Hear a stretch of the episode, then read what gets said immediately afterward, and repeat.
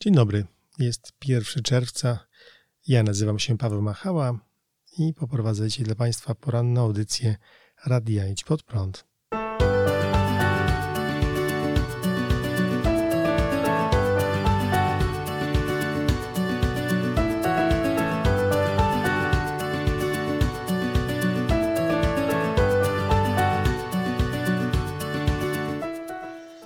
A czeka nas dzisiaj y, premiera programu Poranna Siódemka, to znaczy odpowiedzi na Wasze pytania, które nadesłaliście ostatnio.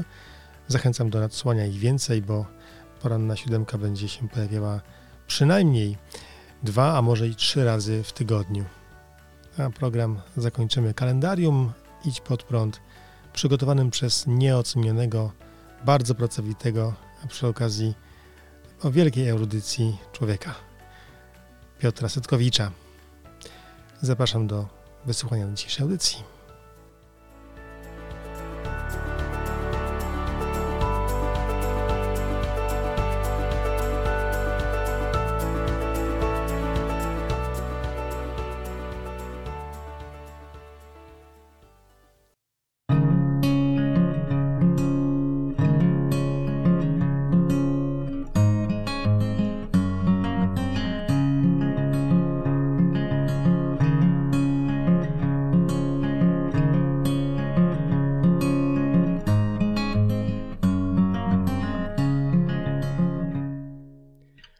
Rafał pisze: Mam pytanie dotyczące małżeństwa.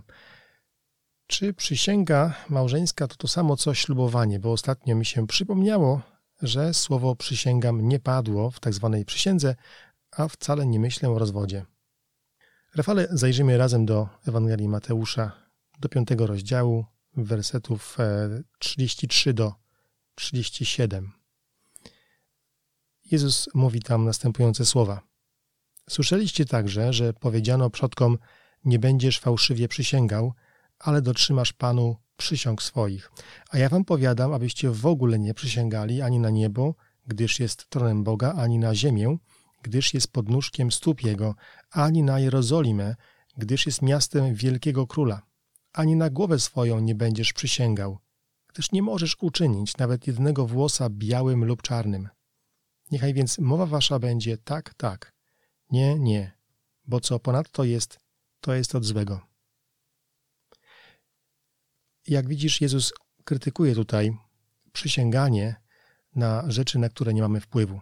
Najwidoczniej jego rodacy używali przysiąg, aby uwiarygodnić to, to, co mówili. Jak w tym całym rozdziale, w piątym rozdziale Ewangelii Mateusza czytamy, Jezus pokazuje prawdziwe znaczenie Bożych zasad. I tutaj także pokazuje: Wy, moi uczniowie, jeśli chcecie się podobać Bogu, mówcie tak albo nie, i to ma wystarczyć. Czy w takim razie przysięga małżeńska powinna mieć miejsce? Oczywiście, że są sytuacje, w których prawo tego wymaga lub uroczystość, uroczysty nastrój wymaga czegoś więcej niż tylko tak lub nie. A więc e, czy użyjemy słowa obiecuję ci, czy przysięgam ci. W takiej uroczystej sytuacji nie ma to, mm, nie jest to grzechem. Jednak jako chrześcijanie musimy pamiętać, że nawet jeśli, nawet gdyby twoja przysięga małżeńska mm, nie zawierała żadnego słowa typu obiecuję czy, e, czy ślubuję albo, albo przysięgam, jest obowiązująca, ponieważ powiedziałeś, e, że będziesz mężem tej właśnie żony. Co ponadto jest, to jest od złego. Nie używajmy jako chrześcijanie sposobów, aby manipulować naszymi słuchającymi, które mm, zawierałyby właśnie tego rodzaju techniki. Bądźmy ludźmi dotrzymującymi słowa. Anglicy mawiają My word is my bond, co tłumaczymy jako ręczę słowem. Dosłownie moje słowo jest moją gwarancją. Piękna zasada, chrześcijańska zasada. Trzymajmy się jej.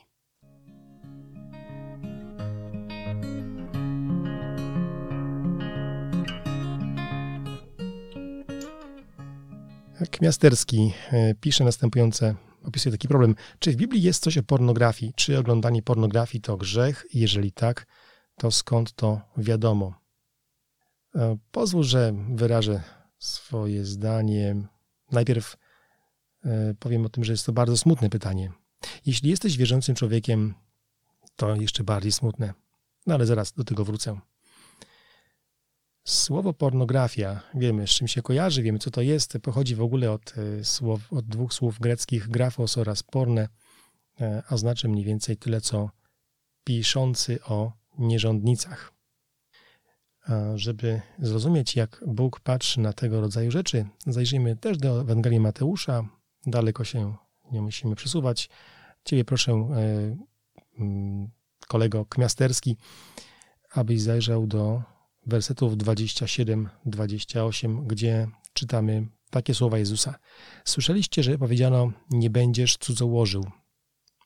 A ja wam powiadam, że każdy, kto patrzy na niewiastę i pożąda jej, już popełnił z nią cudzołóstwo w sercu swoim. Jezus stawia bardzo wysoko poprzeczkę dla ludzi, którzy uważają, że nie grzeszą, bo nie cudzołożą fizycznie.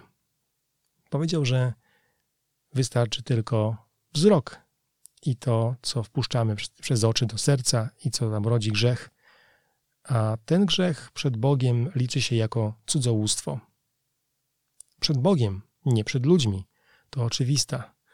Nie możemy porównywać skutków społecznych, czy nawet takich duchowych i e, fizycznych cudzołóstwa, które popełniasz e, ty na przykład, oglądając pornografię, mm, z grze, z, ze skutkami cudzołóstwa fizycznego, zdradzenia e, żony fizycznie, ale e, my, chrześcijanie, dbamy o to, co myśli Bóg. Dlatego Jego zdanie dla nas jest najważniejsze i dlatego e, celujemy w to, co Bóg radzi. Jeśli jesteś człowiekiem wierzącym, porzuć te sprawy i E, zobacz, co pismo mm, na ten temat mówi i zastosuj je po prostu w swoim życiu. Jeśli jesteś niewierzący, musisz zrozumieć, że ten grzech, jak i każdy inny, oddziela cię od Boga. I choć dla ciebie mm, każdy grzech może rodzić różne skutki e, w życiu, twoim życiu, to kiedy staniesz przed Bogiem za każdy z tych grzechów, będziesz winien potępienia. Jezus zapłacił karę na krzyżu, która wszystkie twoje grzechy może zmazać. Jego krew wystarcza do tego. Jeśli nie jesteś chrześcijaninem, zawołaj do niego, proś o zbawienie, a otrzymasz je. Tomasz e, pisze, jeśli człowiek się rozwiódł i ponownie ożenił, czy to jest cudzołóstwo i czy ma szansę na zbawienie? Tomku, jeśli rozwiodłeś się i ty i ponownie ożeniłeś, to posłuchaj tego, co powiedział Jezus w piątym rozdziale Ewangelii Mateusza w wersetach 31 i 32. Powiedziano też, ktokolwiek by opuścił żonę swoją, niech jej da list rozwodowy. A ja wam powiadam, że każdy, kto opuszcza żonę swoją, wyjąwszy powód wszeteczeństwa, prowadzi ją do cudzołóstwa, a kto by opuszczoną poślubił, cudzołoży. Jak widzisz, jedyny powód, jaki tutaj Jezus podaje, aby można było opuścić żonę, i połączyć się z inną e, w związek małżeński jest e, to wszeteczeństwo, czyli cudzołóstwo. Z kontekstu wiemy, że chodzi o cudzołóstwo fizyczne właśnie byłej żony. Oczywiście Bóg do tego nie wzywa. Jest to pokazane jako możliwość. Bóg nigdy nie wzywa do tego, aby opuszczać swoją żonę. Jest miejsce na wybaczenie, jest miejsce na naprawę związku, ale ten powód e, jest tutaj przez Jezusa podany jako możliwy.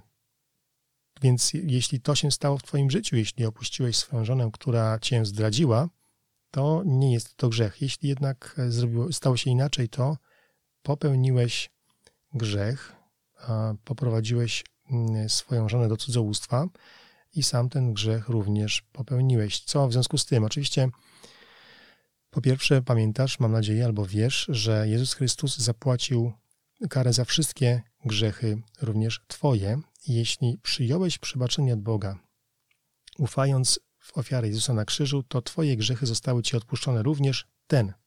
To nie umniejsza oczywiście Twojej winy, odpowiedzialności za to, co się stało, ale e, za ten grzech nie odpowiesz jak podobnie jak też nie odpowiesz przed Bogiem za, za żaden inny grzech, bo za wszystkie Jezus zapłacił na krzyżu.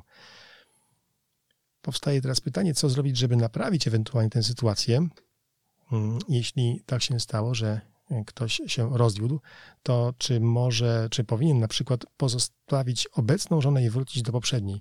Oczywiście często jest to w ogóle niemożliwe, ale nawet gdyby było, y, to byłoby, uważam, dodawaniem zła do zła.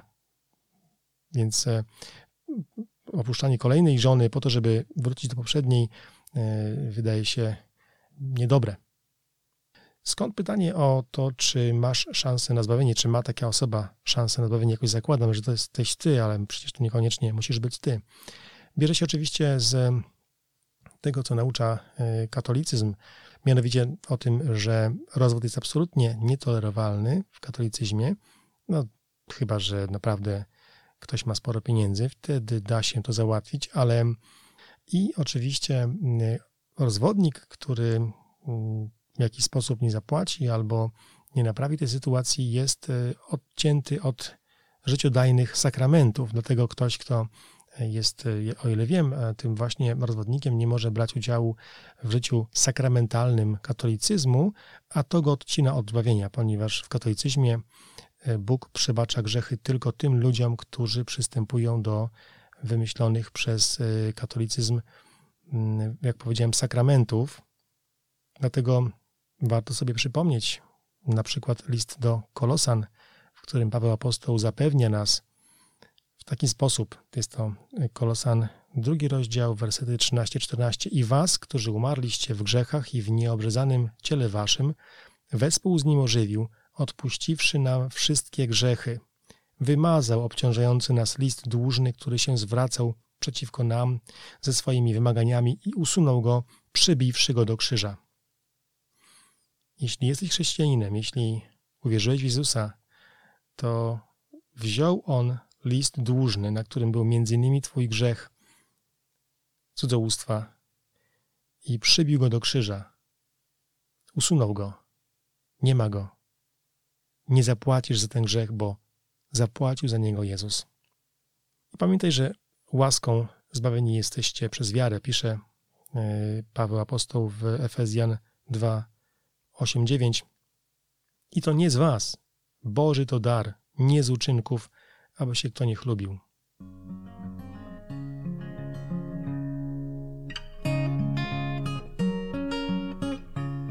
Marta pisze, a co z osobami starszymi, nawróconymi, ale z chorym kręgosłupem i innymi chorobami po leczeniu nowotworów?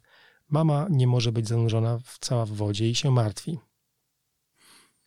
Marto, jeśli Twoja mama uwierzyła w Jezusa Chrystusa, jeśli jest wierzącą i dostąpiła odpuszczenia grzechów, to uściskaj ją ode mnie.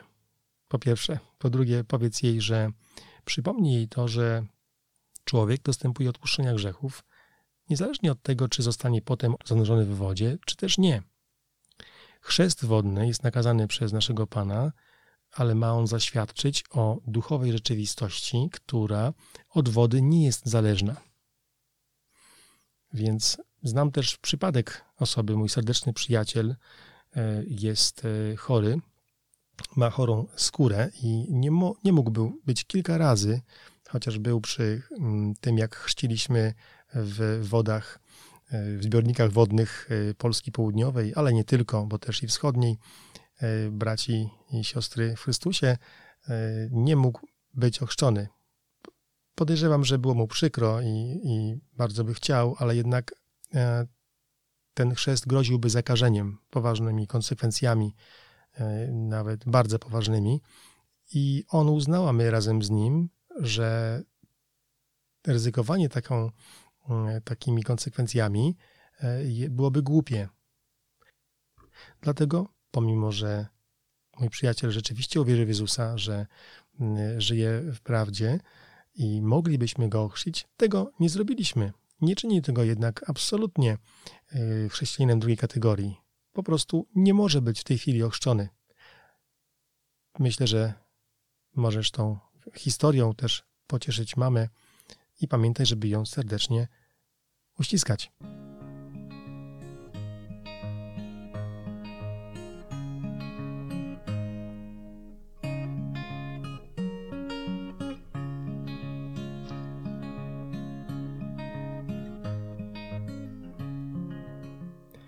Magog pisze: Pracoholizm to ukryte bawuchwalstwo, prawda? Prawda, może nie tak bardzo ukryte, bo ciężko go je rzeczywiście ukryć. To coś, co widać na pierwszy rzut oka. Człowiek, który jest pracocholikiem, przesadza, oddaje swój cały czas pracy, czy pieniądzom, oczywiście, mając na celu pieniądze, jakąś sławę, e, rozwój kariery i mm, pracę przedkłada nad wszystkie inne rzeczy w jego życiu. Jesteśmy wzywani do tego, aby być niewolnikami w Biblii, jako chrześcijanie oczywiście mówię, a więc mamy być niewolnikami, ale niewolnikami jednej, jedynej osoby, którą jest Jezus Chrystus. Pismo jasno przestrzega, zajrzyj nawet na przykład do drugiego listu Piotra 2,19, że czemu bowiem ktoś ulega, tego niewolnikiem się staje. Paweł Apostoł w szóstym rozdziale listu do Rzymian, e, przeczytajmy od 16 wersetu, pisze Czy nie wiecie, że jeśli się oddajecie jako słudzy w posłuszeństwo, stajecie się sługami tego, komu jesteście posłuszni? Czy to grzechu ku śmierci, czy też posłuszeństwa ku sprawiedliwości? Widać tutaj pewnego rodzaju dychotomię. Możemy albo być sługą czegoś dobrego, albo złego.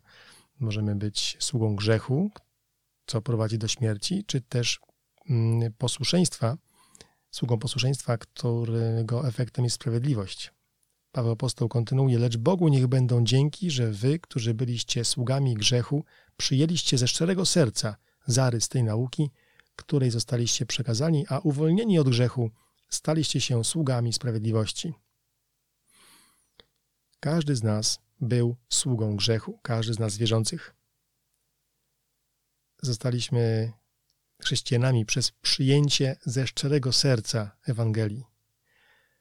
I to, co, czemu, o czym pisze Paweł Apostoł w szóstym rozdziale listu do Rzymian, uwolniło nas od grzechu, wyswobodziło nas z niewoli grzechu.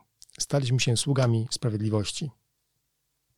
Dalej w tym rozdziale Paweł pisze: Teraz zaś wyzwoleni od grzechu, a oddani w służbę Bogu, macie pożytek w poświęceniu, a za cel żywot wieczny. To był werset 22, a 23, jeden z najbardziej, najczęściej cytowanych wersetów w ewangelizacji, albowiem zapłatą za grzech jest śmierć, lecz darem łaski Bożej żywot wieczny w Chrystusie Jezusie, Panu naszym. I na koniec rozważ jeszcze szósty rozdział pierwszego listu do Koryntian, werset dwunasty. Wszystko mi wolno, ale nie wszystko jest pożyteczne. Wszystko mi wolno, lecz ja nie dam się niczym zniewolić. Chrześcijanie żyją we wspaniałej wolności. Mamy wiele sposobów postępowania, wybierania różnych dróg. Ale jednym ze wskazówek, jedną ze wskazówek, jakie musimy brać pod uwagę, jest to, że mamy się nie dać niczym zniewolić. Pracoholizm jest właśnie tego rodzaju zniewoleniem. Uciekaj od niego, jeśli jesteś pracocholikiem, albo nie zaczynaj w ogóle.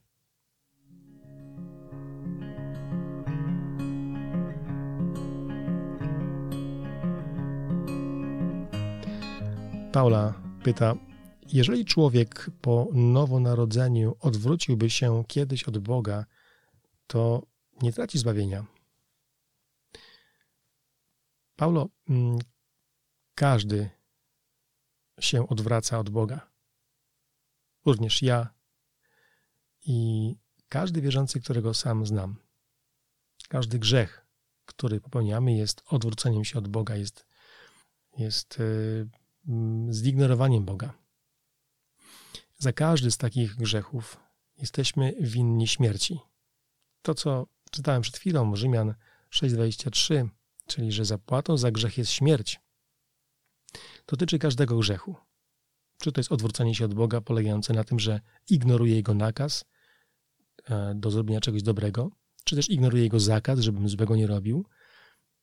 Często, będąc pod wpływem katolickich kłamstw e, dotyczących grzechów ciężkich, tak zwanych, ludzie myślą, że rzeczy, że grzechy dzielą się na ciężkie i lekkie. Dopiero co mówiłem o tym, jak to jest cudzołóstwem. Niektórzy myślą, że jeśli oglądają tylko pornografię, to nie cudzołożą. No, fizycznie nie, ale przed Bogiem nie ma to znaczenia. Dlatego odwrócenie się od Boga nie musi polegać na tym, że, że naplujesz na, na, na Biblię, że powiesz coś bardzo brzydkiego o Jezusie, że będziesz, zaprzesz się, ktoś cię zapyta, czy jesteś wierzący, a ty, ty odpowiesz nie, nigdy nie byłam, na coś na kształt Piotra Apostoła przed ukrzyżowaniem Jezusa. Nie, wystarczy, że zgrzeszysz, a już w pewien sposób odwracasz się od Boga i zasługujesz na tę samą karę, na którą byś zasłużyła, gdybyś zrobiła jedną z tych rzeczywiście bardzo brzydkich rzeczy. Pamiętaj, łaską zbawieni jesteście przez wiarę. Pisze do chrześcijan Paweł Apostoł we liście do Efezjan 2, 8, 9. Łaską zbawieni jesteście przez wiarę. I to nie z was. Boży to dar. Nie z uczynków, aby się kto nie chlubił. Nie zostałaś zbawiona z uczynków, a więc nie zostaniesz uratowana przez uczynki. To dobra wiadomość.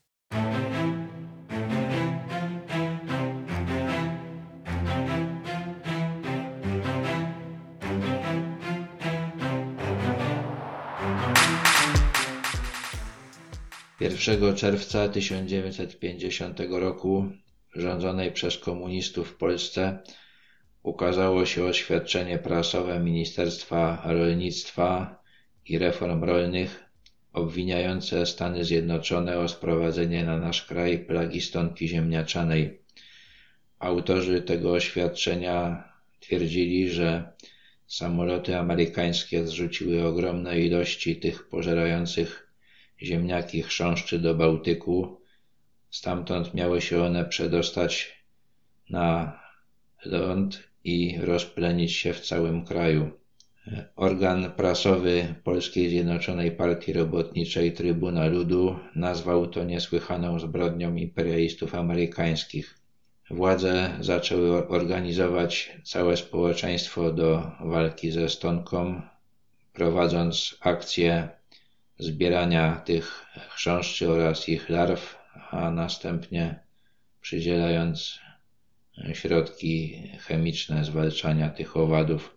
Minister rolnictwa Jan Dąb-Kocioł wydał w następnym roku rozporządzenie w sprawie zwalczania stątki ziemniaczanej, w którym można było przeczytać między innymi każdy, kto znalazł stonkę ziemniaczaną lub powziął podejrzenie, że wystąpiła ona na roślinach, powinien w ciągu 24 godzin zawiadomić o tym prezydium Gminnej Miejskiej Rady Narodowej.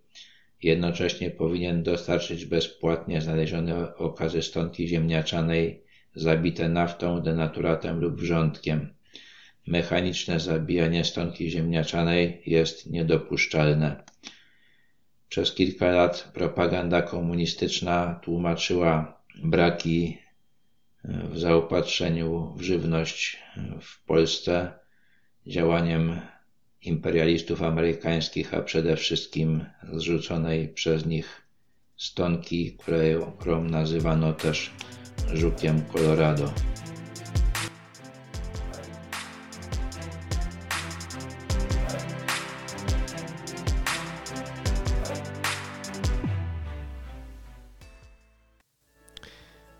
I tak minęła nam audycja poranna Radia Idź Pod Prąd. Mam nadzieję, że zobaczymy się, że usłyszymy się oczywiście już niedługo. Zapraszam Was na audycję w najbliższą środę. Do usłyszenia.